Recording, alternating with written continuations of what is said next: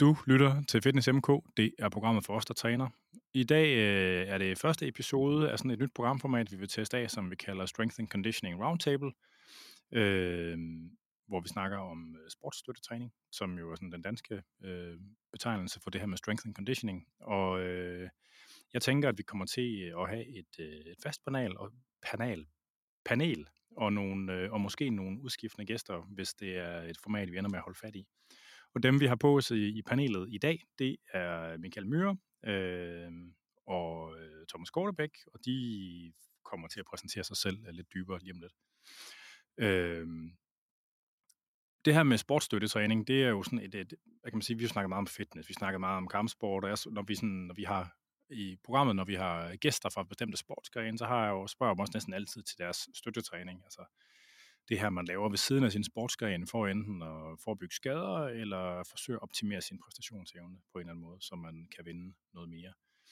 Øhm, og det, det er jo sådan et fascinerende område, som er øh, på mange måder sådan, øh, meget forskelligt sådan fra fitness og bodybuilding, fordi at det er meget, det er lettere at, ja, det ved jeg ikke, det er måske lettere at gøre mere datadrevet. Sådan vil sportsstøttetræner i hvert fald nok gerne i tale sætte det. Hvor sådan fitness bodybuilding, det er ekstremt subjektivt. Det handler meget om, hvordan ting føles og hvordan ting ser ud. Øh, og hvor, det sådan, og hvor der ligesom også der er noget mere videnskabelig tradition omkring det her med sportsstøttetræning, fordi at øh, jeg tror, i videnskaberne har man nok synes, at det var sådan lidt mere legit at uh, træne for at vinde i en sportsgren, frem for at få større arm. Øh, og derfor så, ligesom, så er det noget, der ligesom er mere sådan videnskabsagtigt på en eller anden måde. Øh, og det, øh, det fascinerer mig meget, og det er jo sådan en, det her med optimering af ting, det er jo det er sådan et meget håndgribeligt domæne, altså at man skal være god til at kaste med en bold, eller god til at springe højt, eller et eller andet. Øh, og så måske er det ikke så håndgribeligt alligevel. Det kommer vi til at snakke om. Så øh, det, det, det er ligesom det der omdrejningspunktet for de her Strength and Conditioning Roundtable, hvor det her det er episode 1.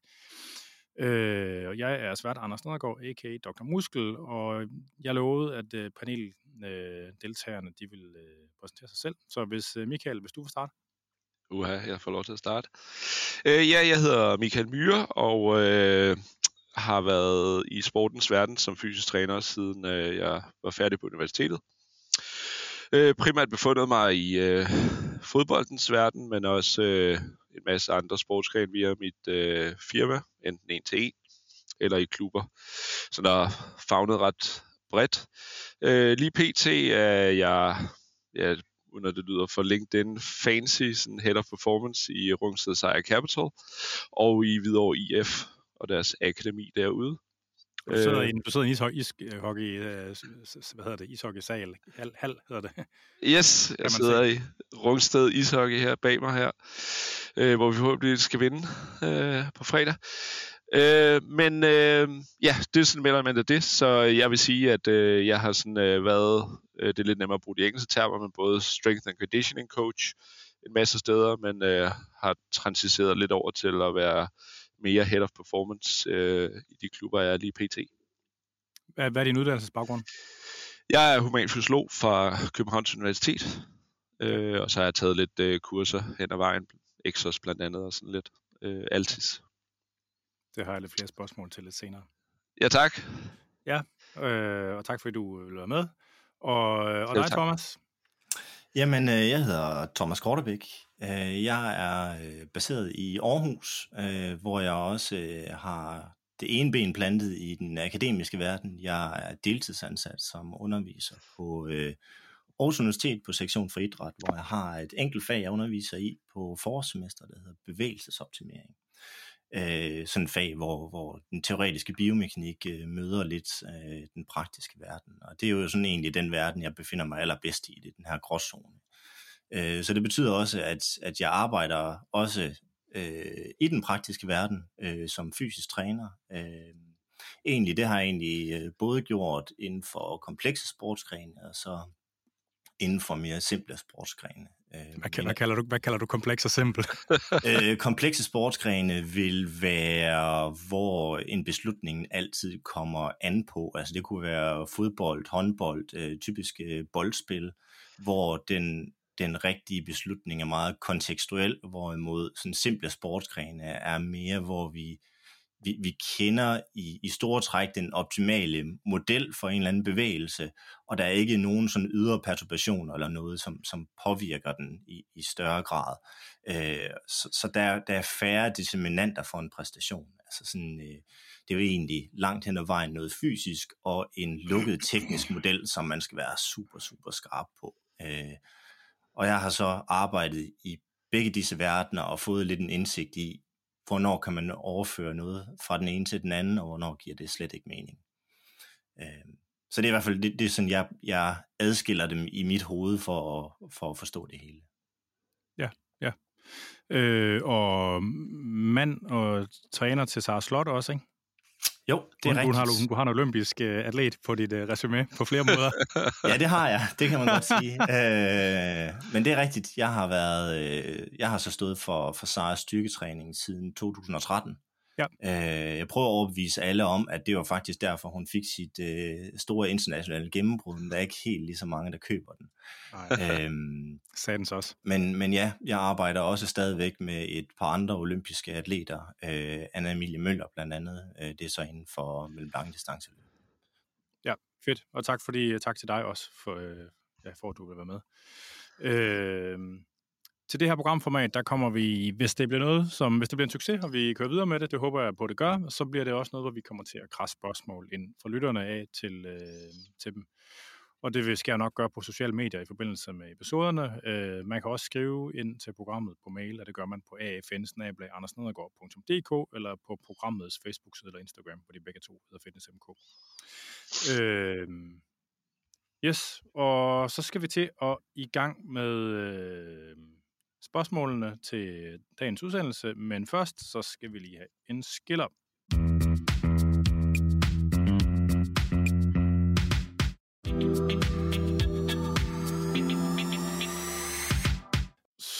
Således, så er vi tilbage igen. Øh, så vi har, vi har sådan lidt øh, forskellige spørgsmål, vi har snakket om at tage op i dag, og øh, jeg kom lidt for sent på, øh, på optage softwaren her, så der kom, der kunne jeg høre, at Michael og Thomas, de var allerede i gang øh, med at snakke lidt om sådan noget, der handler om lidt om praksis versus teori, og man kan jo sige, jeg, altså, øh, jeg tror, den her, den ryger ud til Thomas først, øh, fordi det her med bevægelsesoptimering, for eksempel. Det er jo, det er jo sådan nogle, det er jo meget specifikke situationer, og jeg forestiller mig, at der ofte ikke er øh, dyb videnskab på det. Øh, så hvornår bliver det ting, man trækker ud af røven, og hvornår kan man øh, lave evidens, en rigtig evidensinformeret øh, øh, bevægelsesoptimering, og hvornår kan man lave, hvad skal man sige det, øh, hvordan skal man kalde det, øh, informeret, men, men dog ikke evidensbaseret, altså kon- konkret evidensbaseret. Altså hvor, hvor øh, altså du, jeg, du, var i, du var i podcasten tidligere, hvor vi snakkede lidt om det også. Altså, hvor er den her, hvor går den her, kan du sige noget om, hvor, hvor den her grænse går? Altså, jeg tror, alle, der bevæger sig i sportens verden, de stod, der stod man på sådan nogle tropes, sådan nogle ting, man siger, som bare på en mm. bestemt måde, ikke? Hvor man, hvis man ved noget om bevægelse, ja. så kan man godt regne ud, at det, det er nok ikke sikkert, det passer, for at sige det pænt. Altså, mm. øhm. Altså jeg tror ordentligt set, så er det nemmere at sige noget. Nu snakker vi lige lidt om omkring de her komplekse sportsgrene, ja, ja. og ikke komplekse, eller, eller også det, der bliver kaldt closed skill og øh, open skill sports. Ja. Øh, det, er, det er generelt set noget nemmere at sige noget øh, evidensbaseret omkring de lukkede sportsgrene, eller de her de mere simple sportsgrene, hvor vi har en eller anden bevægelse, vi kender på forhånd, der skal optimeres. Og der er lavet overraskende mange biomekaniske studier. Altså bare inden, nu kommer jeg fra øh, Dansk Atletikforbund blandt andet også, jeg har arbejdet der i mange år, øh, som øh, landstræner i højdespring. Der er rigtig mange studier på sådan determinanter for en præstation i højdespring, som er en lukket øh, eller en closed skill sport. Øh, og så er det jo der, hvor biomekanik, som er en af de ting, som, som, som jeg interesserer mig meget for, øh, fortæller os, giver os helt enormt meget information, øh, fordi det er jo bare fysik, der reelt set bestemmer, hvor hurtigt vi kan øh, kaste et spyd, eller hvor højt vi kan hoppe, eller hvor hurtigt vi kan løbe osv. Når man så skal sætte det ind i en kontekst i mere komplekse sportsgrene, så er det noget mere øh, sjovt nok komplekst øh, fordi den rigtige beslutning er altid kontekstuel. Det kommer altid an på, hvad gør min medspiller, og hvad gør modspilleren i forhold til, hvad der er den rigtige beslutning. Så når vi sådan i lukkede sportsgrene kan sige noget sådan relativt sikkert, så i, i mere komplekse sportsgrene kommer det altid mere an på. Så vi skal have sådan et mere robust bevægelses øh, spektrum, øh, end vi skal i de her simple sportsgrene. Ja, ja. Øh, uddybende spørgsmål, selv til, selv til de her closed skill, hvad hedder det, sportsgrene, øh, og, den, og den biomekaniske forskning, du omtaler, lider den, mm. altså det er jo sådan, et, ja, det er jo sådan en kæphest, jeg har med forskning generelt, at det er enormt tit, at, øh, at folk de sidestiller biomarkører med outcomes. Altså at øh, man har et eller andet surrogatmål. Øh, det kan være en eller, anden, en, eller anden, en eller anden mekanisk parameter for en skridtafvikling. Ikke? Øh, det kunne være, i sådan en sundhedskontekst, så kunne det være blodtryk eller blodsukker eller sådan noget. Så bliver det ligesom, så ender man med at tale om det, som om det er målet i sig selv at forbedre den her biomarkør, ikke? Og hvor det, hvor det ligesom mm. ender med, at folk de tilskriver den her biomarkør, det her surrogatmål, den samme validitet, som det her outcome, som man i virkeligheden er interesseret i. Er det et fænomen med sådan mm. noget springmekanikforskning også? Altså er det et problem der også? Nej, man vil i, i langt mindre grad begynde at kigge på, på, på biomarkører. Altså vi, vi er over i fysikkens verden, hvor vi, jamen, i, hvis, vi, hvis vi bliver i højdespring, jamen, så er der reelt set øh, nogle meget få determinanter, som vi ved rent fysisk determinerer din øh, præstation. Altså, og langt hen ad vejen, så er det din vertikale udgangshastighed. Så er det noget med, hvor højt dit øh, massemidtpunkt er ved afsættet. Hvor tæt kan du få dit massemidtpunkt rundt omkring overlæggeren Øh, så sådan, der, der er nogle ganske få determinanter, og vi ved så rent fysisk, hvad er det, der maksimerer vores vertikale udgangshastighed? Jamen det er den impulsændring, den vertikale impulsændring, vi har lavet på jorden. Øh, og langt hen ad vejen, så er den maksimeret, når vi kan udvikle super høj kraft i forhold til den kropsvægt, vi selv har. Så det, det betyder, det er jo allerede, det peger os allerede i en retning af, hvad er det for en kvalitet, vi skal træne. Vi skal træne den her kvalitet i netop at kunne udvikle enormt stor kraft i forhold til vores egen kropsvægt, altså det man kalder relativ styrke. Og det skal også være kontekstuelt i forhold til, at det er reaktiv styrke. Det er ikke nok bare at gå ind og så øh, øh, lykkes man med at tage tre gange kropsvægt i den dybe squat, der vil der være ret dårlig overførbarhed til den del. Så, så, så, så styrke er ikke bare styrke, det er også ret specifikt. Så det er egentlig mere der med, at vi ved fra biomekanikkens verden, at der er nogle helt klare determinanter. Det er faktisk det, der bestemmer vores præstation. Og, det, og, og den slutning kan vi slet ikke lave på samme måde i, i komplekse sportsgrene. Øh, så, så det er jo mere der med, jamen så er det jo noget med, den overordnede model for øh, at springe højt vertikalt, i højdespring blandt andet, men også hvis man, hvis man dunker, det er jo, at man skal overføre en eller anden horisontal, horisontal impuls, det som man på engelsk vil kalde momentum.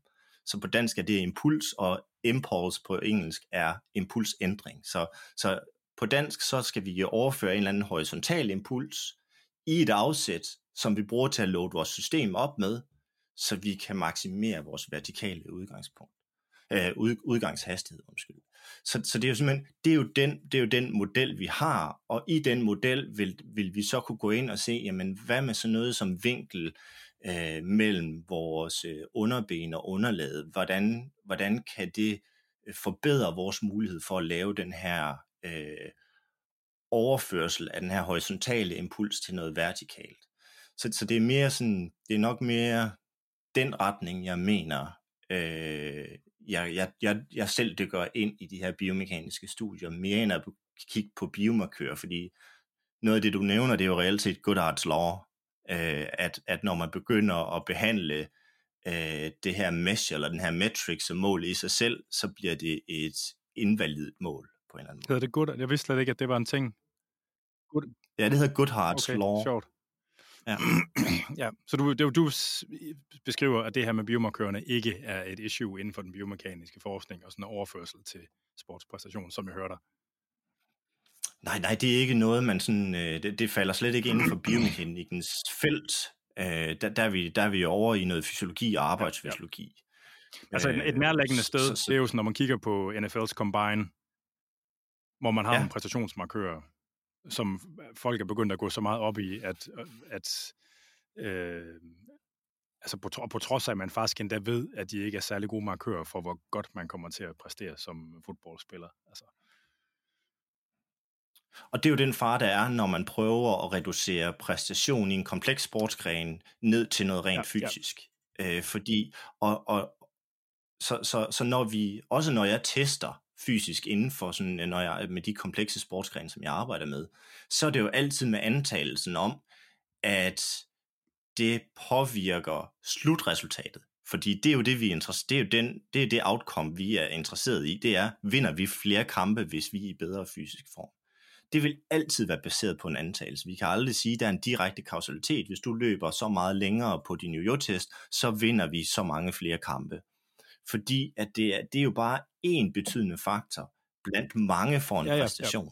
Så, så, så vi er jo bare altid nødt til at sætte de her ting i konteksten af den individuelle spiller i forhold til, hvad, hvad, hvad kan du rent øh, taktisk, spilintelligensmæssigt, øh, teknisk osv. Og, og der er det så, så er man nødt til at arbejde med intervaller på de her forskellige fysiske markører, som vi tester for, hvor nogen måske ikke behøver at ligge særlig højt, fordi de scorer super højt på det spilintelligensmæssigt. Ja. Så, så det, det, det, det er langt sværere at have en eller anden direkte øh, sammenhæng mellem øh, en fysisk test og så det endelige outcome, som jo er sejr eller point. Ja.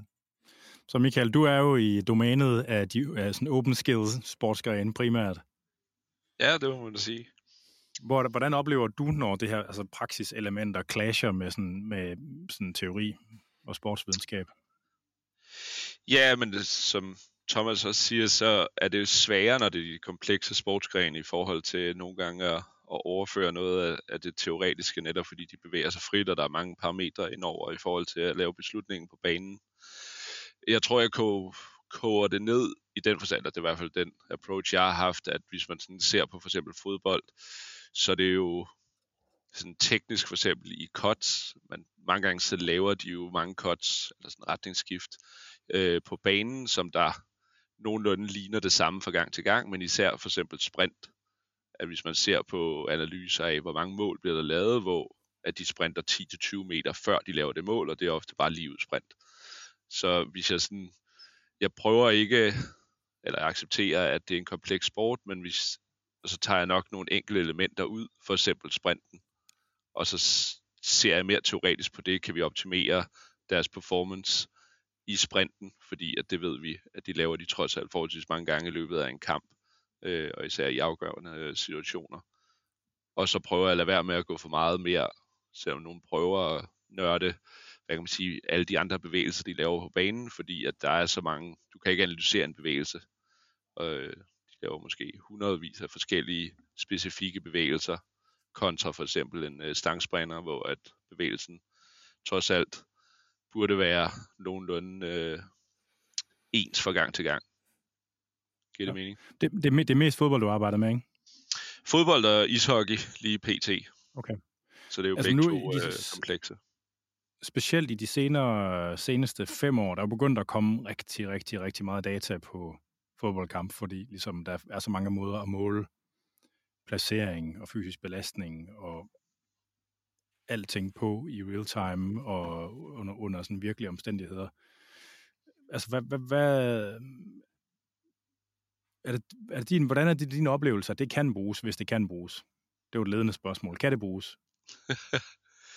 altså, GPS-dataerne, Øh, whatever. Altså, der er jo alt muligt. Du kan jo kraftet med måle kraft, ja. øh, kræfter i fødderne og puls og øh, real-time altså blodsukker. Du kan kraftet med for alt muligt, ikke? Altså. Ja. Altså det mest, ja, det er jo alt efter, hvad ressourcer man har, men øh, ofte er det jo GPS-dataerne, man kigger, kigger på, men jeg ved ikke, om jeg, hvis det var der, du vil hen af, om, det, om de GPS-dataer laver en, øh, hvad kan man sige, er en del af beslutningsprocessen af at optimere deres træning uden for banen, støttetræningen. Hvis det var det, du tænkte. Det, det kunne det være. Altså, jeg ved ikke, om det, om det er en, en brugbart. Altså, fordi folk er jo så fucking glade for biomarkører. Altså, og der er jo sådan en... sådan, altså det er jo sådan en del af sådan noget datafetishisme, ikke? at folk kan godt lide, at der kommer ting ud, der står i et regneark. Det kan jeg også godt selv. Det er fucking porno. Jeg hiver mig i bækken til den hver eneste gang, jeg kan slippe afsted med det, ikke? men det var ikke det ja. samme, som at det altid kan bruges til noget. Jeg tror, at det, de GPS-data, så er vi igen over i sprint, fordi at det er sådan en afgørende faktor, hvor hurtigt det er. Så at de data, vi hiver ud, så vil det jo ofte være, at vi kigger på, og i forbindelse med måske, at man supplerer det med en sprinttest, og se, hvad deres fart, og hvad laver de af sprint i løbet af kampene, øh, og kan vi optimere det, eller hvor mange accelerationer laver de, kan vi forbedre det, så jeg tror igennem min tid, så det er ofte det, der ligesom springende punkt, der vender tilbage. Ham her spilleren, spiller A, er langsom i accelerationerne, kan vi forbedre det, igen baseret på, hvad vi ser i øh, kampene og datamæssigt. Øh, ja. Og så ja. deraf prøver vi jo at tilpasse støttetræningen øh, til at forbedre de øh, KPI'er. Ja. det var dig, der foreslog sådan et punkt, der hed praksis versus teori, øh, som indikerer sådan et modsætningsforhold. Øh, ja. Mø- Jamen, kan, du beskrive, kan du beskrive, hvordan du, altså, hvordan møder du det, eller hvordan oplever du sådan nogle modsætningsforhold? Altså, nogle, i hvilke sammenhæng ser du det? ja, min, min, tanke, ja, min tanke med det var egentlig, at øh, sådan fra et perspektiv som fysisk træner, at øh, hvis man kigger tilbage på os, hvad jeg selv startede ud med, at der er sådan lidt en, øh, en øh, hvad kan man sige, nogle sider, hvor at nogen svæver meget til teorien, og hvem er nogen? Spillere eller sportschef? Nej, nej, øh, nu tænker jeg fysisk træner, øh, fysioterapeut, okay, ja. og sådan, at der er sådan, hvor det hele skal være funderet, og jeg oplever tit, at mange af dem, der sådan, du ved, går meget den vej, og det hele skal være noget, hvis du ikke har et studie på det, så øh, er det dårligt, eller kan ikke lade sig gøre, at de ofte ikke har så meget øh, praksiserfaring. Og så nogle gange har jeg nogle dialoger omkring det, også der måske har været i den praktiske verden, og får igennem tid noget erfaring og oplevelser med den praktiske verden, og så hvordan det spænd ligesom mødes. Og der ved jeg for mig selv, at når man kommer frisk ud af universitetet, og nogle af dem, jeg har haft under vingerne, som jeg, man måske har skulle oplære, at når de kommer frisk ud, du ved, de sidder nærmest med alle studierne og kommer til en, jamen jeg har lige læst, at øh, det her, det forbedrer, og, og der tror jeg, at jeg startede, og så har jeg selv oplevet den der overgang, hvor man begynder at få noget input fra den praktiske verden, og så ligesom prøve at navigere i, hvad er det af det teoretiske, der egentlig fungerer. Så det var ja. egentlig min tanke med det, hvor at jeg er nok nået til en konklusion, eller sådan, jeg griber det an, at teorien burde hjælpe, guide også i den praktiske verden, men ikke være det, der sætter retningen per se. At det er okay, at vi tager nogle af vores praktiske erfaringer og lægger det lag ind over. Jeg tror, jeg tror også, med tiden, når man har haft noget at gøre med sådan, altså videnskab øh, på en eller anden måde i lang tid, at det, den, der man var sådan en rigtig gymnasieklog lige efter universitetet, ikke, hvor man havde alle svarene på alting. Øh, altså den form for viden, den har man jo også, selvom man har arbejdet i, med, med praksis i øh, 10, 15 eller 20 år, men det ændrer sig og bliver sådan en latent viden. Ikke? Altså sådan, ja. det, er jo ikke, det er jo ikke sådan, at hvert nyt studie, man læser, står sådan helt op i en frontal cortex og bare sådan er klar til at...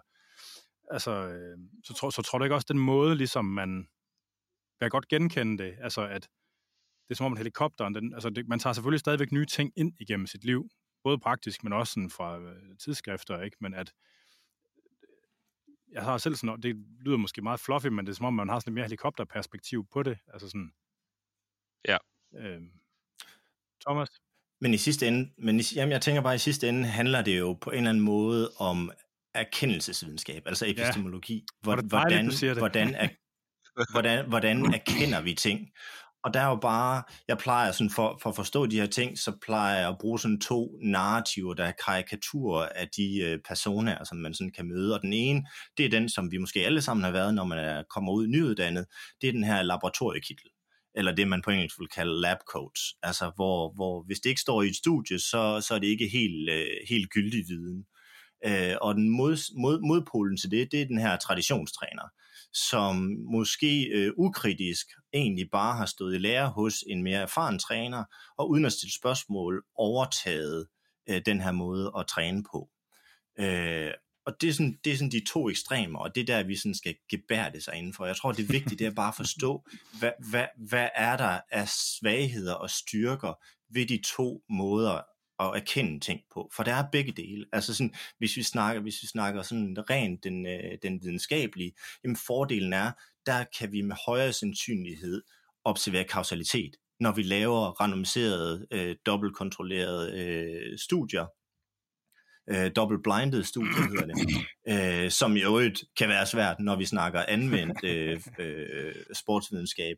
Men, men der, der er større sandsynlighed for, at vi faktisk kan erkende et eller andet, erkende noget, kausalitet. Til gengæld, så er svagheden jo, at der kigger man jo typisk på et gennemsnit og en spredning af en gruppe, og i hvert fald da jeg arbejdede med øh, de her simple sportsgrene, altså inden for atletikken, der er det altså ikke det, det handler om. Det handler om, at jeg skal optimere en genetisk anomali, øh, så, så jeg så, kan som godt udøveren er, på et gennemsnit. folk er med. som, som, som udøveren er, ja, præcis.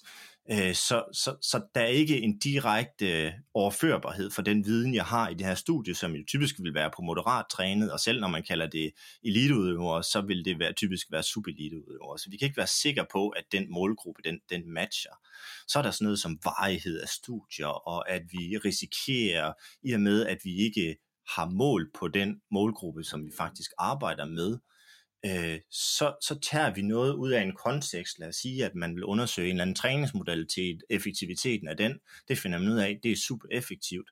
Og så skal jeg så overføre det i konteksten af en enkelt udøver, som måske laver nogle træningsmodaliteter, der minder rigtig meget, måske ind, påvirker de hinanden indbyrdes, øh, også i forhold til skadesrisiko. Så det der med, når vi ikke kan teste på den gruppe, som vi faktisk arbejder med. Og det kan jeg godt forstå, hvorfor det kan være svært at gøre.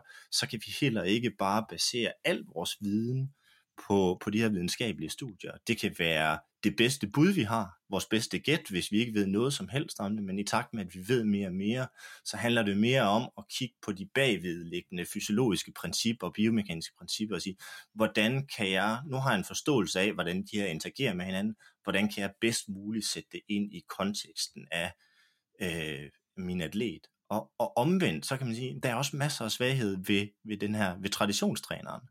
Altså, der ved vi jo reelt set ikke, det ved traditionstrænerne ikke, det ved vi godt, at vi kan ikke være sikre på, at det vi observerer, det er kausalitet. Og vi kan ikke fjerne den bias, vi alle sammen har. Og vi har jo i høj grad en confirmation bias som træner.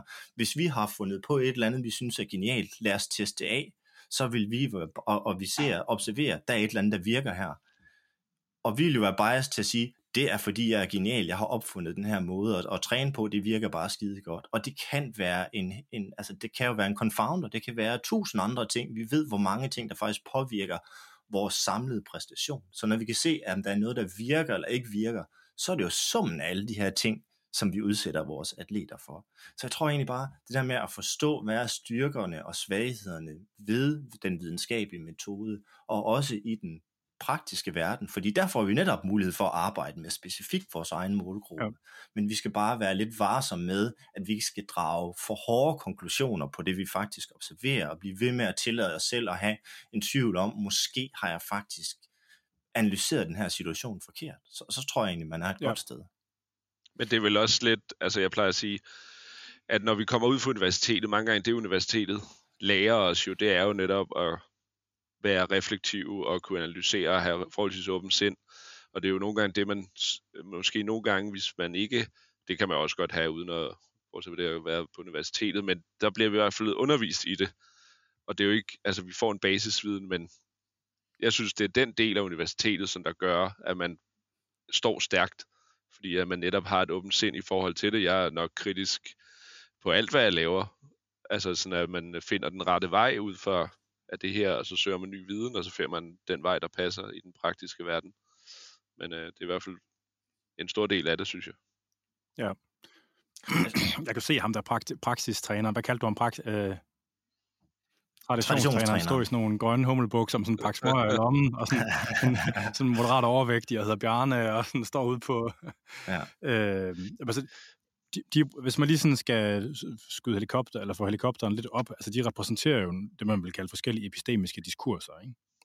som har nogle mm. forskellige standarder for, hvad skal der til, for man synes, man ved noget. Mm. Øh, og det er måske ærgerligt, at det ikke er noget, man snakker mere om i virkeligheden. Ikke? Sådan, altså sådan helt konkret snakker om det med altså epistemiske diskurser. Ikke? Hvad er mm-hmm. kvalitetskravene til, hvornår vi synes, vi ved noget, og hvad er styrkerne og svaghederne ved de forskellige måder at gøre det på? Øh, altså, hvis, hvis, altså, jeg støder på det. Jeg nu skyder lige en anekdote ind, der sådan stammer fra, øh, der, der ikke har noget at gøre med sådan sport specifikt, men altså, der findes jo det her fænomen, der hedder funktionel medicin, som jo er sådan overvejende ernærings, øh, sådan integrativ medicin, overvejende ernæringsterapi, øh, som jo, altså der, findes i, der, findes mange, der findes mange grader af det. De mest ekstreme, det er sådan øh, fuld Rebecca med tryllevand og coronaskepsis og sådan noget. Der er også nogen, som bare beror på en progressiv tolkning af litteraturen på mange områder. Ikke? Øh, hvor at, hvad kan man sige, at den, det konven, de konventionelle synspunkter, som der bliver repræsenteret af Sundhedsstyrelsen sådan i Danmark, de, de, dem kan man jo godt argumentere for, de er reaktionære. At der skal være en enorm stor evidensbyrde, der skal være løftet for, at videnskabelige selskaber og myndigheder, de ligesom siger, at det her, det er sådan, det er. Øh, nogle gange, så er der jo, så er der jo så er den evidensbyrde, der er på et eller andet spørgsmål, den er ikke øh, stor nok til, at, man, til at, at myndigheder og videnskabelige selskaber vil gøre det. Ikke? Det kunne godt være, at hvis man nu har sat en standard for, hvornår man tror på noget, der er lidt mildere, øh, så kan man godt fange noget, som øh, Sundhedsstyrelsen eller videnskabelige selskaber ikke er med på, men det er så også med risiko for, at man i den erkendelse kommer til at tro på nogle ting, der ikke passer. Altså, så det, det mener bare, altså, det er på i tale, så det er der både styrker og ulemper ved at have et mere et mindre stringent epistemisk sådan, kvalitetskrav. Ikke? Og det er jo lidt det, at vi taler om, at hvis man som træner skal kunne rumme ligesom både det her, altså sådan, hvad skal man kalde det, lidt mere empirisk, intuitivt, håndværksbaseret og, og de observationer, der findes fra videnskaben, at så skal man kunne træde ind i sådan en epistemisk diskurs med lidt mildere kvalitetskrav. Ja, og så mener jeg jo reelt set også, at, at det at dygtiggøre sig selv inden for nogle af de her akademiske fag, altså inden for arbejdsfysiologi, inden for biomekanik osv., gør jo, at vi kan opkvalificere de analyser, vi laver på de praktiske ja. observationer, hvor det er sådan, åh oh ja, jamen det kan jo faktisk reelt set godt hænge sammen på grund af det og det og det.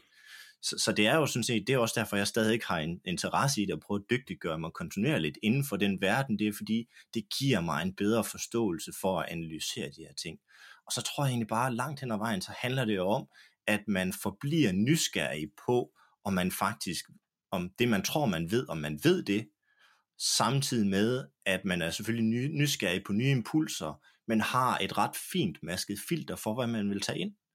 Altså, fordi det skylder man jo på en eller anden måde, de udøver, man, man, man udsætter for, for nogle af de her principper. Øh, og, og det er jo der, hvor jeg nogle gange oplever, at det her, når man har et fint masket filter, så bliver man oplevet lidt som sådan en, der er netop lidt reaktionær. Ja. Men det handler reelt set bare om, at man gerne vil være sikker på, at man giver de udøver, man arbejder med, det absolut bedste eller i hvert fald det bedste bud på en eller anden måde. Og der, der er man simpelthen nødt til at være kritisk, for ellers så ender man med at hoppe rundt på nye modaliteter, og hvad der er af exercise fats og så videre. MT Performance. Oh, you went there, you went there. det sagde du. og nu må, vi, nu må vi se, om jeg havner i Sørhandelsretten igen. ja, tak. Ja, ja, Men altså, hvis man kan... Så det er i hvert fald... Altså, ja, jeg bare kom. Nej, det var bare, nu nævnte du... Øh øh, ordet. Nu vil jeg gentage det. Jeg skal ikke i retten. Men øh, hvad hedder det? En af de ting, jeg bare støder på, øh, bare som et måske mere konkret eksempel, det er sådan noget som manuel terapi for eksempel. Ja. Og jeg synes jo, øh, også i rollen, hvor vi nogle gange er lidt overordnet og skal arbejde med atleter, der er skadet og så videre. Så en af de ting, der tit støder op, det er, at hvis man spørger nogle af dem, der studerer sådan manuel terapi, får et forholdsvis bad rep, hvis man ser på litteraturen. Men øh, når man sidder på den anden side og har med atleter at gøre, der er skadet, så jeg ved godt litteraturen, og jeg ved godt, at det mange gange er symptombehandling og så videre, men jeg oplever også, at det kan godt bruges i en kontekst af en skadet atlet, at give dem noget manuel behandling, eller hvis de selv kommer med det. Fordi hvis han kommer og går til en manuel behandler, og han kommer tilbage og siger, at jeg har det meget bedre, og vi kan nu give ham noget træning eller rehab, som der gør, at han bliver bedre genoptræner deraf, så har det jo en eller anden form for rolle. Problemet ja. er bare mange gange, at så godt, hvis I kun går til en manuel behandler, så er det jo det eneste, så er det jo bare symptombehandling gentagende gange oven i hinanden, hvis det ikke bliver suppleret med nogen, der kan passe det ind i en korrekte kontekst af hans genoptræning.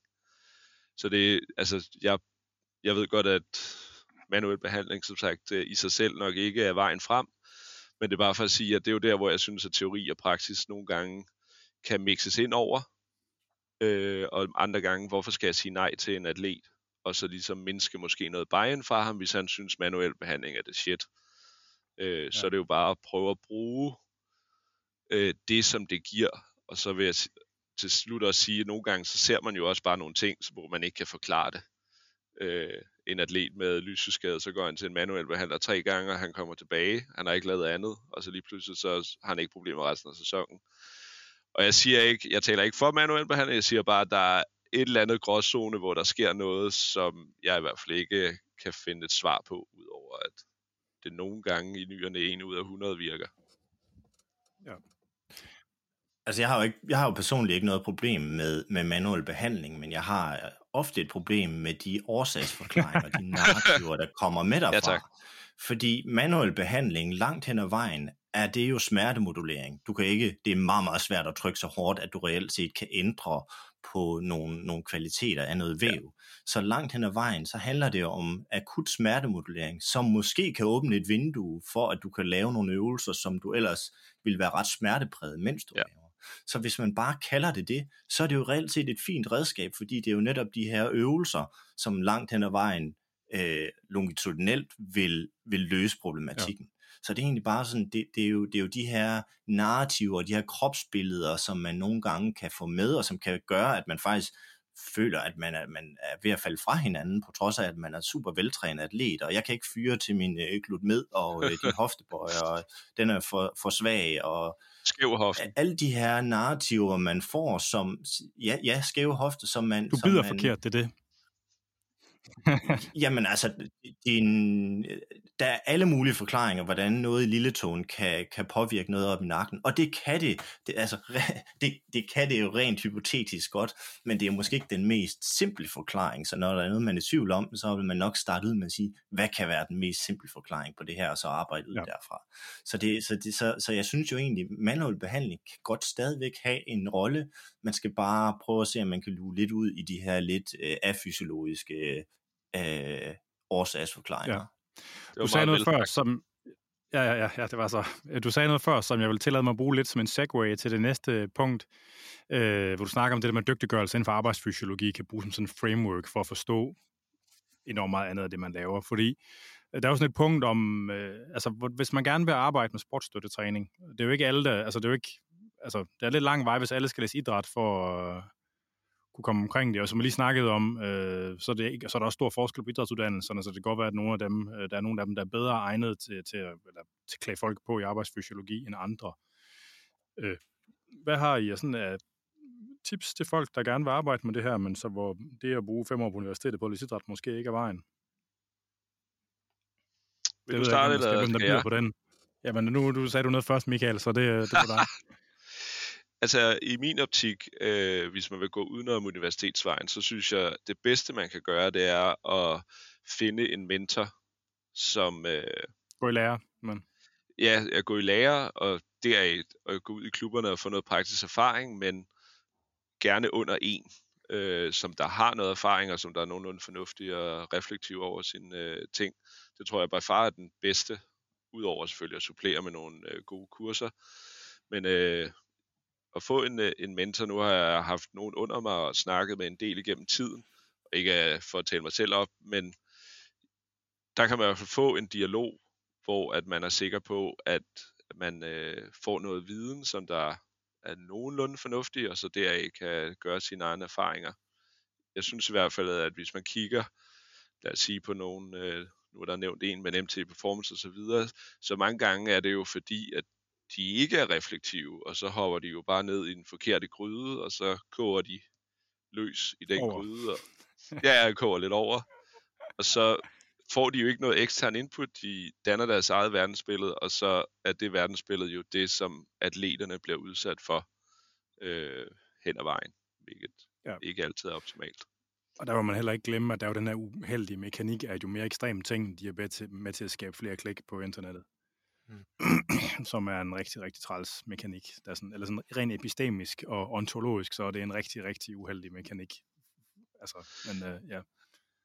Hvad tænker du, Thomas? Altså, jeg synes jo, det er svært, fordi noget af det fornemmeste, man overhovedet kan få med ud fra, fra universitetet, det er jo opbygningen af det her kritiske filter. Og langt hen ad vejen, så er det her kritiske filter jo også forudsætningen for at kunne navigere rundt i junglen af øh, sociale medier. Altså fordi der er enormt stor informationsmængde derude, og noget af det, en, øh, en del af det, er rigtig, rigtig fint. Men hvordan er det, at man finder ud af, hvad der er det ene og hvad der er det andet? Og det er jo bare der, hvor en forudsætning for det er det kritiske filter. Øh, og, og, og det gælder inden for vores fag, det gælder nok inden for alle fag, det gælder også for fysioterapeuter, når de skal ud og vælge kurser osv., hvad er det, der klæder dem på til at vurdere, hvad er der reelt set evidens og hold i, og hvad er bare super god markedsføring. Så, så, så, så, så det er jo reelt set, første skridt er jo på en eller anden måde at prøve at se, hvordan får jeg opbygget det her kritiske filter, hvordan får jeg stillet de rigtige spørgsmål til min egen viden, øh, og også andres viden. Øh, så, så jeg tænker, det, det er reelt set, det er reelt set første skridt, og har man, har man et øh, fint masket kritisk filter, så er det langt nemmere at gennemskue, hvad der er reelt set hold i, også det, at det man bliver eksponeret for på, på sociale medier. Ja. Der er også et... At... Ja, undskyld. Nå, altså, du har nok ret i, at hvis man, hvis man, hvis man gør det som selvstudie, at så ligesom incitamentet til at drage sine egne tanker og slutninger i tvivl, det er selvfølgelig ikke noget, man bliver eksponeret lige så meget for, som når man, bliver, altså når man ikke gør det i en anden social slash gruppe kontekst. Mm. Michael? Oh. Nej, nej, nej. Så, så man skal reelt set nok, øh, man, man skal jo, som Michael er inde på, måske finde en eller anden form for sparringspartner eller, eller mentor, øh, som man forhåbentlig har vurderet rigtigt, er, er en, der er dygtig til de her ting. Ja. Er der nogle ja. uddannelser sådan uden for det? Nej, undskyld Michael, du var ved at sige noget før. Du løber lige fra. Nej, det, det, var, det var mere en øh, meget lille historie fra den virkelige verden. Jeg havde, var personlig træner på et tidspunkt for en, øh, en, øh, en kvinde, og hun havde en datter, som der øh, hvad hedder det nu, spillede fodbold. Øh, målmand, tror jeg. For. Nej, no, hun er ikke målmand, midtmandspiller. Nå, men øh, så ville hun have en, øh, en, øh, en lille session med mig, så hun fik bare sådan 20 minutter, og så kom hun Øh, datteren var 15-16 år eller sådan noget. Og så havde hun lavet en spørgsmålsliste, og så havde hun fundet nogle Instagram-profiler frem af træning. Og så sad vi bare og snakkede om det, og noget af det første, hun sagde til mig, det var, øh, er det her godt? Det er bare sådan, man skal jo huske at være kritisk tænkende og reflektiv. Der var jeg næsten lige ved at græde. Altså sådan, det er jo vildt fedt, hvis man kan få det i en atlet, nu så fra morens side. Men det er jo bare for at understrege Thomas' pointe, at øh, hvis man kan få det der kritiske og være reflektiv over det input, man får fra de sociale medier, så er man i hvert fald langt hen ad vejen øh, godt på vej. Ja, ja. Er der, nogen, øh, er der noget sådan noget øh, efteruddannelser, som I vil anbefale eller kigge på? Du nævnte nogen der tidligere, Michael. Øh, er det noget, ja, jeg... sådan, hvordan passer de ind i et eksisterende sådan, uddannelse? Eller sådan, hvordan, ja, kan du sige noget om dem? Øh, jeg har ikke selv øh, taget så forfærdeligt mange, men altså, der ligger nogle øh, internationale rundt omkring. Øh, det, jeg har taget Exos level 1, og jeg tror, Exos er okay, men jeg er ikke super fan af det, fordi jeg synes, at det bliver meget, Exos er sådan meget kasseformet, øh, og så skal du passe ind i de kasser, og det er jo det, de underviser i. Så det er et godt fundament, men jeg tror Altis, øh, der har taget deres foundation course øh, på anbefaling for nogle andre fysiske trænere. Det synes jeg er ret godt. Og så tror jeg faktisk, at jeg vil anbefale... Er det online begge dele? Ja. Nej, øh, Exos er kurser, man går til. Man kan vist også tage nogle online, men det er, der rejser vi til Oslo sammen med en anden fysisk træner.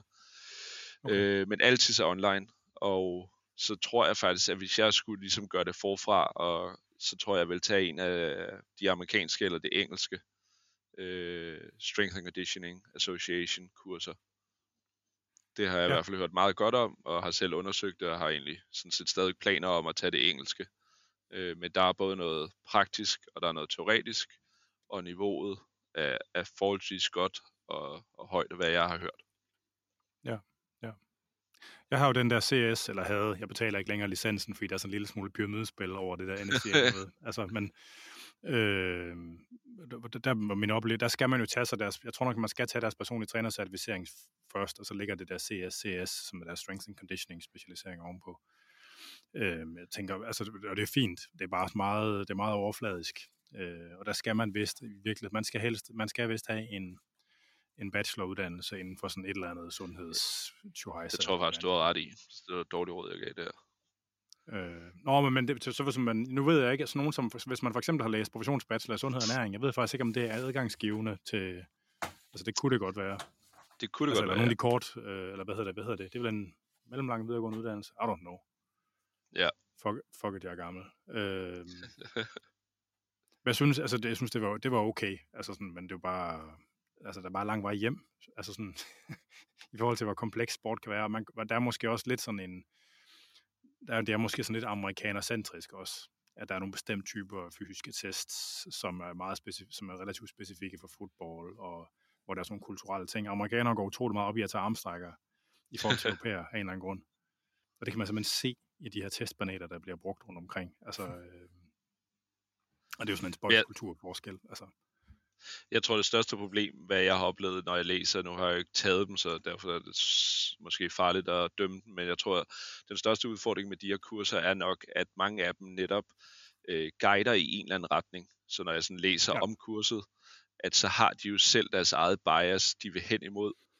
Og hvis man så netop tager kurset, og måske ikke er reflektiv eller tænker over det, så bliver man jo guidet i den retning. Fordi man det synes jeg også, man... Ja, præcis. Så, så det synes jeg også, man kan se på nogle af de træner, der er rundt omkring, der netop ikke måske er så reflektive, at så tager de et kursus, og lige pludselig så er al træning bare den retning, øh, og får ikke ligesom alle de andre elementer med, så er alt lige pludselig elastik, der skal bindes rundt om. Ja, altså jeg kalder det jo, jeg kalder det jo suppeterningsformidling, fordi det er jo sådan, som kurser per definition er, det er jo, at man laver et nedkog, hvor man laver en suppeterning på et eller andet. Øh, og problemet ved at, ved at konsumere suppeterninger, det er ligesom, at man ved ikke rigtig, hvad de er lavet af. Man kender ikke den viden, der ligger udenom, som man skal bruge til at kontekstualisere det. Altså, det er lidt det, der bliver problemet. Fordi hvis man synes, man, man bliver kok af at spise en suppeterning, altså så, øh, så, er der, så er det problemer. Ikke? Altså, der, og der er virkelig mange, altså specielt i personligt trænermiljøet, mange, som har konsumeret rigtig mange suppeterninger, men som ikke kender konteksten for nogle af dem. Og det, øh, så de ved ikke, hvornår ting finder anvendelse og ikke finder anvendelse. De kan ikke, de kan ikke sige, noget, hvad noget betyder relativt til noget andet. Og, sådan, og så mister det sådan lidt sin, sin værdi i virkeligheden. Nu... Men det er vel netop forskellen på at arbejde opskriftbaseret versus principbaseret. Ja, ja, afgjort. Baseret. Ja. Øhm, men hvis jeg lige må øh, reklamere for et enkelt sted, som jeg vil øh, dykke ind i, og som jeg selvfølgelig er farvet af, fordi jeg har været i det miljø i mange år, så er det sådan noget som atletikverdenen. Øh, øh, Dansk Atletikforbund er, er ikke begunstiget af fantastisk mange penge, men de har en hel masse specialviden, og det er også muligt som øh, specielt idrætsstuderende, eller kommer man fra en af de andre øh, uddannelser, også at komme ind og få noget ansvar. Altså som så, frivillig? Så den specialist, ja, som frivillig, ja, øh, i praktik for den sags skyld. Øh, så man får både noget ansvar, og samtidig så får man noget af den her specialviden om grundlæggende kast og spring og sprint, som jo er elementerne i rigtig mange af de her komplekse sportsgrene. Og fordi at man har så få faktorer, man skal optimere på, så er der netop kommet den her meget specielle øh, viden, og hvordan vi optimerer på et kast, et spring og et sprint osv. Øh, så, så der har man faktisk mulighed for at opbygge nogle praktiske kompetencer, som er eftertragtede i i andre miljøer også. Og så skal man selvfølgelig bare forstå, hvordan får jeg sat øh, den, de her lidt lukkede optimeringsmodeller ind i øh, komplekse sportsgrene. Men der får man jo i hvert fald sådan, sådan basis, øh, som er brugbar, og som jeg selv bruger. Ja, ja. Godt råd. Ja. Altså hvis jeg må supplere bare sådan, øh, altså fordi det er jo lidt ud fra en tanke omkring, hvis du er, gerne vil være fysisk træner, tænker jeg lidt, der ligger sådan underliggende i det. Altså udover som sagt eventuelt tage nogle kurser og komme ud øh, måske en mentorordning eller være, være under nogen, der er fornuftige, så vil jeg sige, at de fleste øh, anbefaler jeg at prøve at fokusere på coaching-delen. Fordi det, jeg i hvert fald synes, der adskiller de dygtigste fysiske træner, det er mange gange coaching-elementet. Og der kan du lige så vel være personlig træner, men bare det at interagere med mennesker, og lære at coache og være rundt mennesker, er nok noget af det bedste, du kan gøre for dig selv i forhold til at interagere i sportsklubber, hvor at der er så mange forskellige personer og individer omkring dig konstant, mere eller mindre. Ja. ja. Jeg vil tillade mig at bruge øh, igen, Thomas, dine sidste ord som øh, segway, det her ligesom med, at de grundlæggende sådan, øh, altså sådan fysiske færdigheder, de, kan, de findes som sådan puslespilsbrikker i, i atletikmiljøet, som man kan ligesom sætte ind i de puslespil, der hører til andre sportsgrene. Fordi sådan et, jeg tænker, at et fast tilbagevendende tema, hvis vi kommer til at gøre det her fremadrettet, hvad jeg håber på, det er jo det her med eksplosiv styrke, altså som jo fylder noget i... Det handler bare enormt tit om at komme først. og for at komme først, så skal man være hurtig, mm. og for at bevæge sig hurtigt, så skal man kunne accelerere, og det er, så er vi over i sådan noget eksplosiv styrke, og det er jo bare sådan tilbagevendende ting i alle mulige sammenhænge i sport. Mm. Øh, og, øh, og det der ligesom, altså hvordan, hvordan bliver man mere eksplosiv? Det er jo sådan et, altså alle vil gerne være hurtigere, tænker jeg. Øh, mm. I hvert fald så længe det ikke sker på bekostning af noget andet. Altså, øh, og der er jo ligesom både sådan et uh, metaperspektiv, ikke? altså sådan, øh, altså helt overordnet, hvordan bliver man hurtigere mere eksplosiv, og så er der jo sådan en masse, der er mere sådan implementeringsspecifikke. Øh, og altså sådan, når, øh, jamen det ved jeg ikke, Michael, hvis vi starter med dig, når du, hvis du har en spiller, der kommer, og, altså hvis du ser, der performer dårligt i sine tal relativt til sådan normative data for den placering og aldersgruppe og sådan noget, altså hvor, øh, hvordan tager du fat, når øh, Jens, han skal være noget hurtigere? Ja, man hører det jo tit, at trænere kommer og siger, at ham der, han skal være hurtigere, eller man kan selv observere det. Øh, og jeg vil sige, at mange gange så kommer træner jo til en, fordi at de tænker, at det er i støttetræningen øh, uden for banen, at man kan gøre det. Og jeg kigger jo som regel holistisk på atleten først, altså for at sådan se, er han, hvor han skal være. Nu tænker jeg, sådan, er, er fundamentet for styrke der for eksempel. Så det er det første skridt, tror jeg.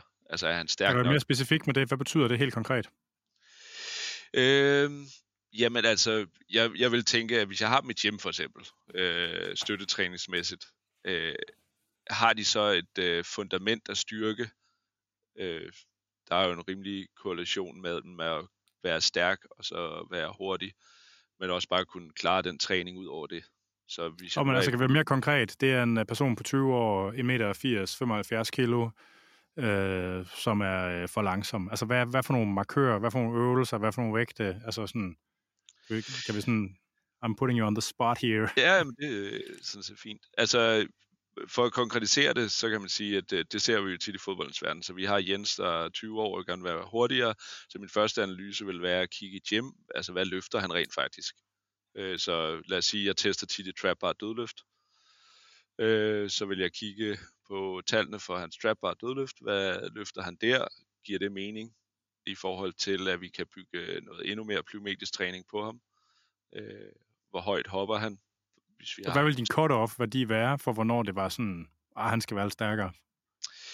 Jamen altså, man ser jo tit, og jeg er ikke sikker på, at det, der er belæg sådan, teoretisk for det, men man ser i hvert fald tit, at man snakker om, at de skal i hvert fald op på 1 gang 1,5 til 2 gange kropsvægt i trap bar dødløften, og jeg plejer at sige, at til dem, at det, det skal de starte på at satse efter. Selv så vil jeg sige, at jeg plejer at satse på to gange kropsvægt, og når de rammer omkring to en halv gang kropsvægt, så synes jeg, at jeg definerer dem som at være stærke. Så derfra så er det jo bare lidt ekstra, men ikke, så bliver det ikke længere et mål øh, at øge deres styrke, øh, hvis det giver mening. Nej. Og der, i fodboldens verden, som der, altså fodboldspillere er jo notorisk ikke kendt for at være de bedste i et øh, gym, øh, uden at fornærme nogen. Og der er det tit, at jeg ser, når de så kommer og siger, at Jens skal være hurtigere, og så kigger jeg, og så laver han Bulgarian split squats med 2 gange 10 kilo, eller kan trap bare dødløfte en gang kropsvægt, og så får han stadig ondt i lænden. Så der vil jeg nok starte der, øh, og så opbygge den, det element. Øh, men før jeg sender den videre til Thomas, som der helt sikkert har en masse god input, så vil jeg sige, at hvis du vil være hurtigere, det plejer altid at være mit feedback til trænere, det er, at jeg siger, vi kan arbejde på det i gym, så vi optimerer støttetræning, vi gør ham stærkere, laver noget plyometrisk træning, eksplosiv træning, men i sidste ende, hvis de vil være hurtigere, så skal de sprinte på banen.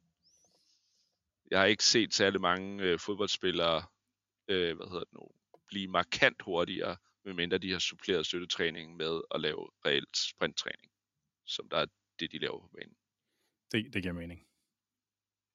Men det er et overs- ja. overset element i min bog øh, mange gange. Okay. Men er det fordi, at det falder mellem øh, fysisk træning og sådan almindelig sportstræning? Ja, det tror jeg, fordi træneren kommer bare til os og siger, at han skal være hurtigere, så kan vi gøre ham stærkere, men reelt set er der aldrig noget, eller så bliver vi ikke opprioriteret på sprinttræningen, både teknisk og også bare det at sprinte tæt på 100%. Øh, så hvis det element mangler, så tror jeg, så er det i hvert fald svært at rykke ham lige så meget, som han kunne blive rykket. Okay. Hvad tænker du, Thomas? Øhm, altså jeg tror, øh, ud fra den case, du ligesom stiller op, så, så tror jeg umiddelbart, at jeg vil starte et andet sted, og det er jo nok, fordi jeg er farvet af den verden, jeg kommer fra. Øh, jeg vil sætte, jeg vil sætte øh, spilleren til at accelerere. Øh, bare accelerere lige ud. Øh, måske også lave en, øh, en topfartsanalyse. Og så kigge på noget... Altså i og med, at jeg har været i atletikverdenen så mange år, så kan man se mange ting med det blotte øje. Øh, og nogle ting kan man stadig ikke se, og der bruger man så noget... Øh, noget slow motion, men simpelthen bare lave noget videoanalyse. Hvad er det, der er i spil her? Langt de fleste af dem, der kommer fra boldspil, øh, laver deres triple ekstension i, øh, i styrketræning. Nogle er også øh, udmærket til at huske at træne deres lægmuskulatur. Det er langt fra alle.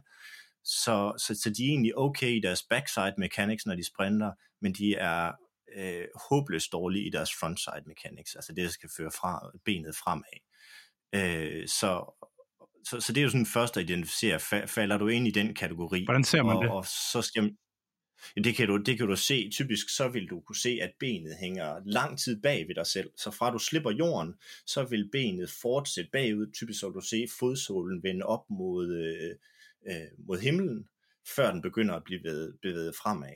Øh, og den eneste måde at kompensere for det, det er, at du er nødt til at få flyttet dit massepunkt mere. Så du er nødt til at hoppe en lille smule mere, for stadigvæk at få dit knæ frem i et højt knæ, så du kan accelerere det ned mod jorden igen. Det er den ene mulighed, og den anden mulighed, det er, at det når du simpelthen bare ikke. Så du når ikke at få den fart på dit ben øh, ned mod jorden, øh, som, som vil have, og når du ikke det, jamen, så har det en negativ effekt på dit næste, på dit Spørgsmål. næste skridt.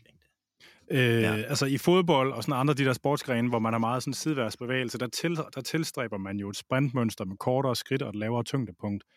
Påvirker det tolkningen af sådan noget der? Øh, ja, ikke, altså målet er ikke kortere skridt. Kortere skridt kan være en konsekvens af, at man løber med lavere tyngdepunkt. Ja, okay. øh, og, og det der med at løbe med lavt tyngdepunkt er også kontekstuelt. Altså ligesom en fodboldspiller kan lære forskellige typer af skud, som er, er, er relevant i forskellige kontekster, så kan du også godt lære to måder forskellige, to forskellige måder at løbe på. Får du en bold i dybden, jamen så kan det godt give mening faktisk i noget af løbet at løbe lidt som en atletikudøver, fordi du ved, der kommer ikke nogen retningsskift ja. her. Og når du så nærmer dig, jamen så har du sænkt dit tyngdepunkt. Det vil du i øvrigt gøre fuldstændig af dig selv. Øh, men, men det her med frontside mechanics, du skal reelt set være ekstra god i din frontside mechanics, hvis du, hvis du har lidt lavere tyngdepunkt. Det lavere tyngdepunkt betyder bare, at din kontakttid på jorden bliver en lille smule længere. Øh, fordi din projektionsvinkel også bliver lidt anderledes, når dit tyngdepunkt er, er lavere. Så, så, så det, er jo det, der, det er jo netop det der med at forstå, jamen en, en fodboldspiller eller håndboldspiller skal ikke nødvendigvis, eller skal langt fra altid løbe som en atletikudøver. En gang imellem kan det Når man ved, man skal lige ud i lang tid. Kan det ikke.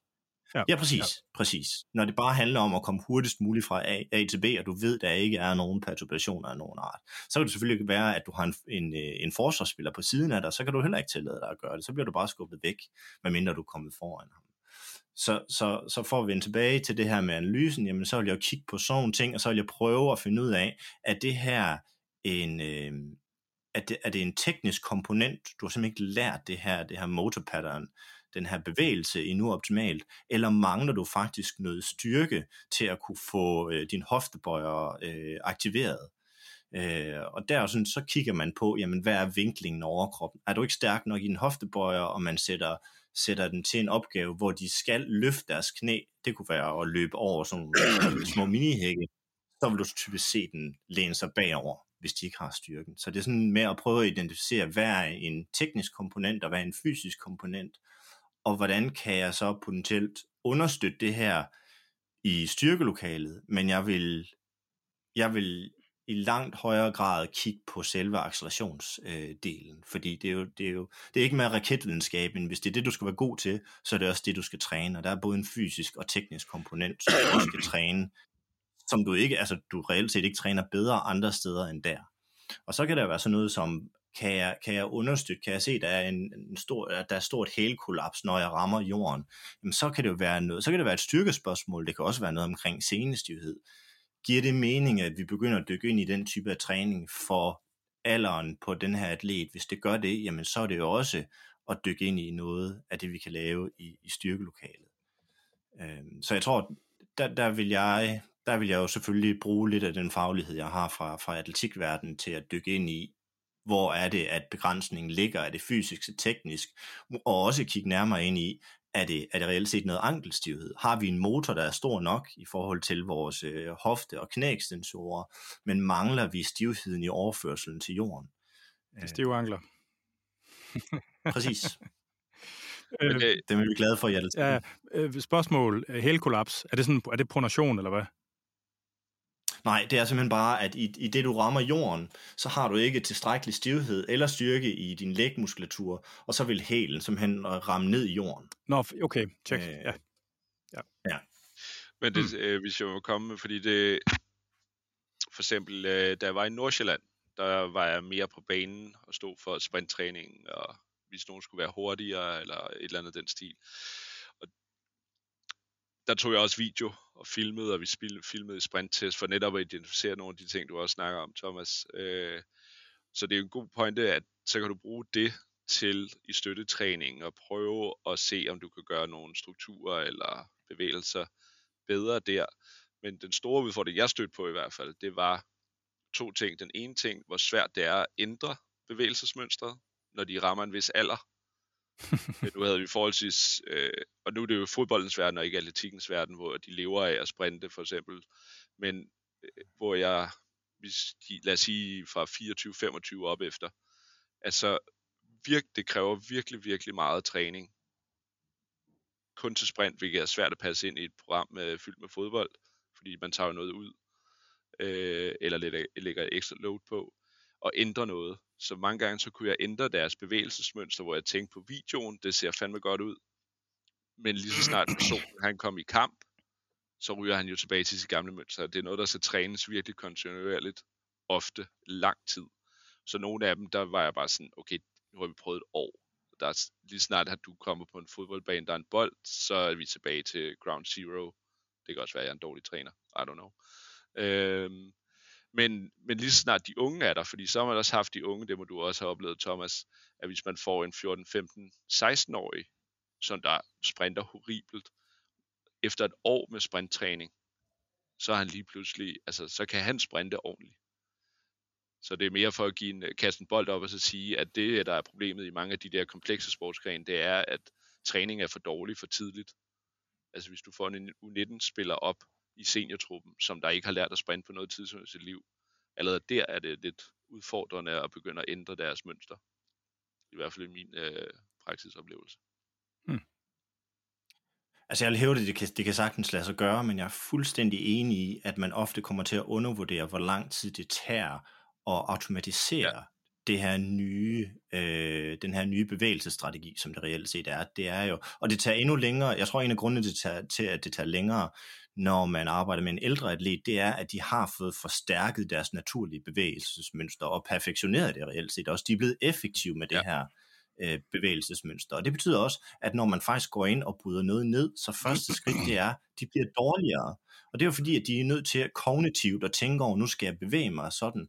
Og det gør bare, at bevægelserne bliver langsommere. Så man skal ligesom igennem nogle forskellige faser, og man undervurderer ofte, hvor lang tid det tager, for at man har automatiseret en ny bevægelse. Og så er det jo en rigtig god pointe, det der med, jamen er det reelt set så den lavest hængende frugt for, for den her fodboldspiller, hvis det er det. Og det er jo der, hvor kommunikationen med hele trænerstaben er vigtig, fordi det er jo hele tiden det, vi prøver at, øh, prøver at se efter. Hvad er den lavest hængende frugt for den her atlet? Og hvad koster det, at vi reelt set prøver at forbedre det her? Hvad koster det for spilleren selv? Hvad koster det for de andre, som måske mangler en spiller i nogle af deres træningsøvelser, fordi vi er blevet enige om, at han skal simpelthen blive bedre til at accelerere. Så jeg tror bare, det, jeg, jeg synes ofte selv, jeg støder på, specielt inden for håndboldens verden, at jeg kan godt se, jeg kan godt forbedre den her fløjspillers accelerationsevne, men hvad koster det for den her spiller? Hvor meget skal vi trække ham ud af anden træning for at holde hans load sådan nogenlunde konstant? Øh, og hvad koster det for resten af holdet? Så nogle gange kommer man også bare frem til, vi kan godt gøre det, men det er ikke, det er ikke den lavest hængende frugt. Nej. Nej. Men der er også, øh, jeg vil komme sidste, fordi det andet punkt i det, det er også nogle gange, øh, hvis man har set Rasmus Falk for eksempel fra FCK, øh, ikke han er den hurtigste spiller, men du ved, vil man begynde at ændre hans øh, øh, bevægemønster eller sprintmønster, fordi han sprinter, lad os sige, relativt mærkeligt med armene ude. øh, men øh, i Nordsjælland, der havde vi for eksempel Kamal Dean, højsynligt på det tidspunkt, den hurtigste spiller i Superligaen. Og der var jeg også sådan, når vi kiggede på ham, han løb jo så, så utraditionelt, at vil man der gå ind, fordi lad os sige, at han kunne blive endnu hurtigere, det ville jo bare være et ekstra bonus, så ville han jo løbe dobbelt så hurtigt for alle forsvarsspillere. Men der var vi sådan lidt, igen, hvad er, vil vi bruge den tid på det, og giver det overhovedet mening at ændre hans bevægemønster på trods af, at han var relativt ung. Så jeg ved ikke, om du har noget input øh, i forhold til komplekse sportsgrene, Thomas, men sådan det der med, at hvis de løber så mærkeligt, men er lynhurtige, vil man så bruge tiden på at prøve at ændre et bevægemønster altså hvis du allerede vinder 10 ud af 10 dueller, hvorfor så blive meget bedre? Øh, så, så skal det jo være, fordi man, man, man er i en klub, hvor man måler sig internationalt, og der faktisk er noget, noget at komme efter. Jeg ved også, når jeg, jeg arbejder en gang imellem med nogle unge fodboldspillere, øh, jeg ved, at der er nogle øh, akademier, altså for eksempel øh, Red, Bull Sals, Red Bull Salzburg, de, øh, de rekrutterer ikke spillere, der kan, med mindre de kan har visse øh, accelerationstal, altså de faktisk kan accelerere hurtigt nok. Øh, så, så, så, så nogle gange det, at man også bare er, er spillerens interesse måske en lille smule anderledes end holdets interesse, hvor de sådan, jamen jeg vil faktisk gerne derhen, øh, og for at jeg kan komme det, så er jeg nødt til at få en overkapacitet i forhold til, hvad der egentlig er nødvendigt i det miljø, som jeg er ja, lige nu. Ja. Øh, så, så jeg tror, det er jo derfor, at jeg blandt andet bliver kontaktet af nogle af de her individuelle spillere. Ja. ja. Hmm. Øhm, så jeg vil i, i forlængelse af det her med eksplosiv øh, sådan præstationsevne, så vil jeg gerne snakke lidt om, sådan om, om plyometri, øh, som jo er de her øvelser, der har en stretch shortening cycle, og hvor man har en meget, meget store kræfter og meget kort afviklingstid, øh, som jeg, altså, jeg forstår godt, det har en anvendelse i atletik, øh, hvor man har nogle meget specifikke situationer, men derudover, så tror jeg kun, jeg ser det, hvad jeg umiddelbart oplever som øh, misanvendt i alle mulige andre sammenhænge. Øh, det kunne jeg godt tænke mig at, snakke mere om. Øh, for eksempel så har jeg set øh, mange kampsportsfolk lave det. Øh, og man kan sige, altså spørg- så spørgsmålet er måske i virkeligheden, altså de her plomatiske øvelser, det er jo, sådan, det, det er jo næsten kun sådan underkroppens ekstensormuskulatur, hvor det reelt giver mening, ikke? Og, og det giver mening i sportsgrenen, hvor det er den her funktion, man er ude efter, ikke? Men giver det, giver, giver det mening andre steder overhovedet? Jeg ved ikke, hvem den ligger bedst til. Er det, øh, vil, du, vil du byde til bolle først, Thomas? Det kan jeg godt. Øhm, jamen, jeg synes jo, i, øh, i, i alle de her sportsgrene, hvor man med underekstremiteten skal kunne udvikle en stor impulsændring, altså på engelsk impulse, der er det jo relevant, altså i reaktive øh, bevægelser. Så det, det er jo også et retningsskift. Øh, et sprint er også plyometri. Øh, så, så skal vi forbedre den kvalitet, så kan det give mening at lave plyometri. Det er dog også min erfaring, at når man når op på en, en vis træningsmængde i sin primære sport, og har man måske en træner, der, der er glad for den lidt mere højintense træning, så kan det være svært at smide yderligere plyometri på, fordi det er jo det er et effektivt, det er super effektivt træningsstimulus, men det er også noget, der koster noget i sådan øh, vævsrestitution. Ja. Så hvis vi allerede får noget tilsvarende fra vores primære sport, og måske får ret meget af det, så handler sportsstøttetræningen, den som vi øh, hjælper med, i højere grad om at kunne holde til det her, mere end at smide mere brænde på bålet. Det er i hvert fald sådan min, min egen erfaring. Øh, så, så, så, så jeg bruger, jeg er varsom med at bruge plyometri. Hvis jeg gør det, så vil det være en for håndbold, sådan noget som, som trappespring fordi at vi, vi, vi har et lidt mere skånsomt impact. Det der er hårdt i plyometri, det er ikke, det er ikke afsættet, ja. det er landingen.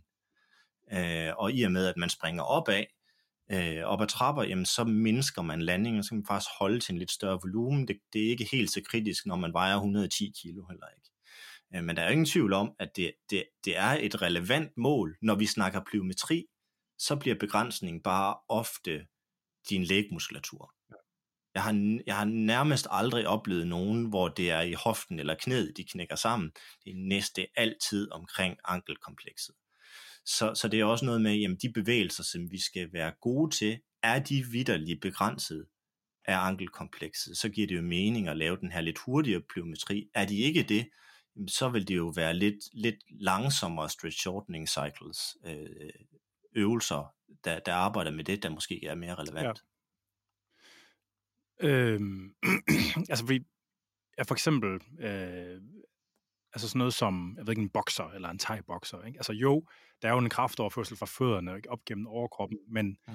men er der en, altså jeg ved faktisk ikke, om der er lavet noget litteratur på det, om der er noget, altså om der er nogen, der har undersøgt, om der er en reelt faktisk en, en eller anden form for meningsfuld performance transfer. Jeg er skeptisk selv nemlig til det, altså det kan godt være, at de har et bedre mm. perspektiv på det, end jeg har. Jeg ved ikke, om ankelkomplekset decideret er begrænset for en bokser, men der er ingen tvivl om, at den her proximale til distale sekvens er vigtig for, for en bokser. Altså når de skal slå igennem, det starter også i hoften, eller reelt set starter det i anklen med, at man og, og i, i, i ballen, der accelererer, hvis du højre håndet, højre side af hoften frem, som, som så bliver decellereret, så er det det næste segment, der kommer på. Så, så, så der, er, der er ingen tvivl om, at det spiller en rolle. Jeg, jeg er bare ikke nok inde i boksning til at vide, om, om, om decideret ankelstivhed kan være en begrænsende faktor Nej. der. Det tror jeg ikke, Nej. det er. Men jeg tror, altså det er jo også fordi, der, der er jo sådan lidt et element af sådan noget mambo jumbo, hokus pokus noget over sådan noget, ikke? Altså, ja. som jeg tror, at der er nogen, der ligesom, der kommer sådan en selektionsbias for at bruge ting, der er sådan en lille smule mere mm, mambo jumbo-agtige. Altså, fordi de, de folk, jeg støder på, der har træner hårdest, det er kampsportsfolk, ikke? Fordi når man taber i kampsport, så taber man lidt mere, end at de andre, de scorer et mål. Og det gør, at de mm. overtræner notorisk. altså. okay.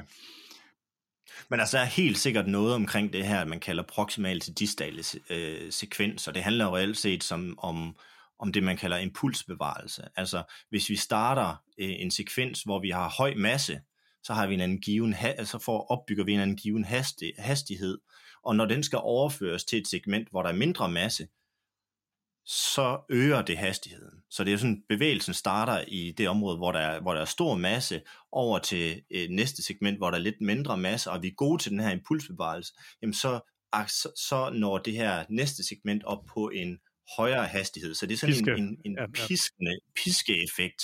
Og er man god til at først accelerere det proximale øh, segment, og derefter decelerere det, og så kommer det næste segment, segment på, at man er god til den timing, så kan man øh, typisk øh, skyde hårdt, eller slå hårdt, eller kaste rigtig langt. Altså når vi ser kaster, det er langt fra dem, der altid er stærkest i sådan traditionel, konventionel styrke, som også er dem, der kaster hårdest. Og det handler jo blandt andet om den her nu, ikke? Øh, sekvens. Det kunne være atletikkaster, men i høj grad også inden okay. for håndbold, øh, som jeg også arbejder med. Altså det er, det, det er langt fra altid dem, der er stærkest, øh, som også er dem, der kaster hårdest, fordi der er så stort teknisk element i den her ja, proximal til distale øh, sekvens. Men, der er, altså, men, men det er, vel, er, er det ikke mere sådan en, en rotationsfunktion, end det var noget, man vil sige var sådan plyometrisk? Jo, det er ikke plyometri. For kast starter jo også fra foden, kan man sige, ikke?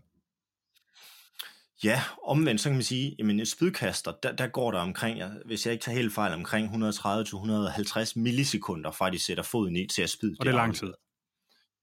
Eller Det er hvad? kort tid. 150, milli, Om i forhold til 150 millisekunder. Eller sådan, ja, nej, altså, hvad, hvad, I forhold til, jamen typisk så har man jo sådan måske mere eller mindre arbitrære grænse for, hvornår vi kan kalde noget plyometri Ja, og ikke Ja, plyometri.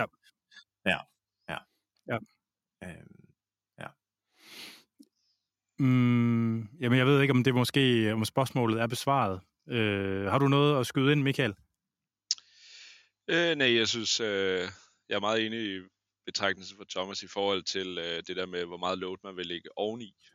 Øh, fordi det er Ja. trods alt forholdsvis stor load. Og jeg vil tro, at nu sad jeg bare lige og filosoferede, mens I snakkede over, og hvad jeg selv brugte. øh, men sådan for eksempel i fodbold, øh, jeg bruger ikke så meget ply- plyometris øh, i ishockey som i fodbold, øh, fordi det er mere glidende bevægelser. Øh, Ja. Men i fodbolden, der er det jo mere i preseason, så altså sådan det der med at vinde væv og så videre til at være klar til det load, de kommer til at få på banen, så det fylder mere, for mig i hvert fald, i preseason-delen tidlig sæson, og så skruer jeg som regel ned på det i løbet af sæsonen. Øh, det tror jeg overlapper lidt det, nu må du rette mig, hvis det er forkert, Thomas, men øh, overlapper lidt det med at klargøre deres kroppe til det plyometriske load, som de oplever, når de er ude og, og lave deres øh, primære sport. Ja, i hvert fald kunne, kunne tolerere tolerere det. ja. Altså et, et, et andet eksempel, som, som, som jeg nogle gange tager frem, det er, at øh, jeg arbejder også med en af vores øh, herresinglespillere i badminton, Anders Antonsen.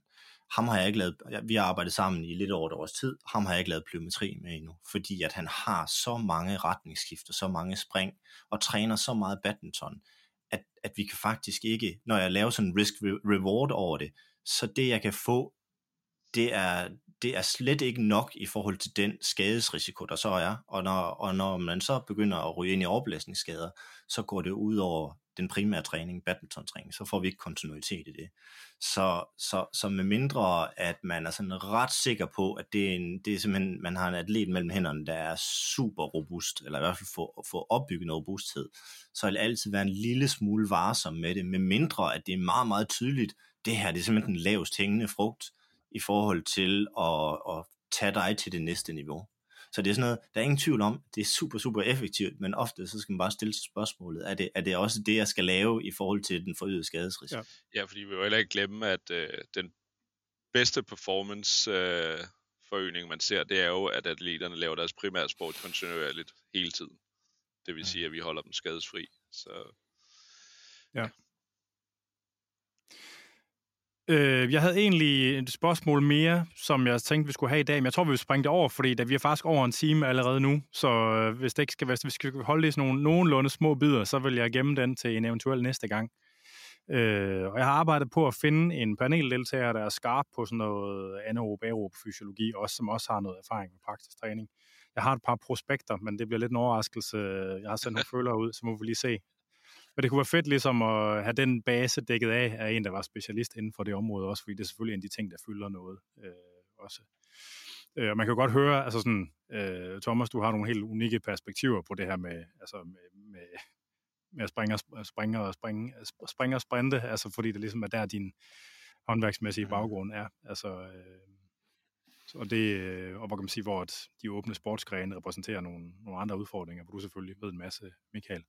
Øh, så jeg tror, at jeg vil øh, kalde det quits her, hvis det er okay med jer, og så gemmer vi resten til puljen af spørgsmål til en eventuel næste gang. det er så fint. Ja. Selvfølgelig. Øh, Tak.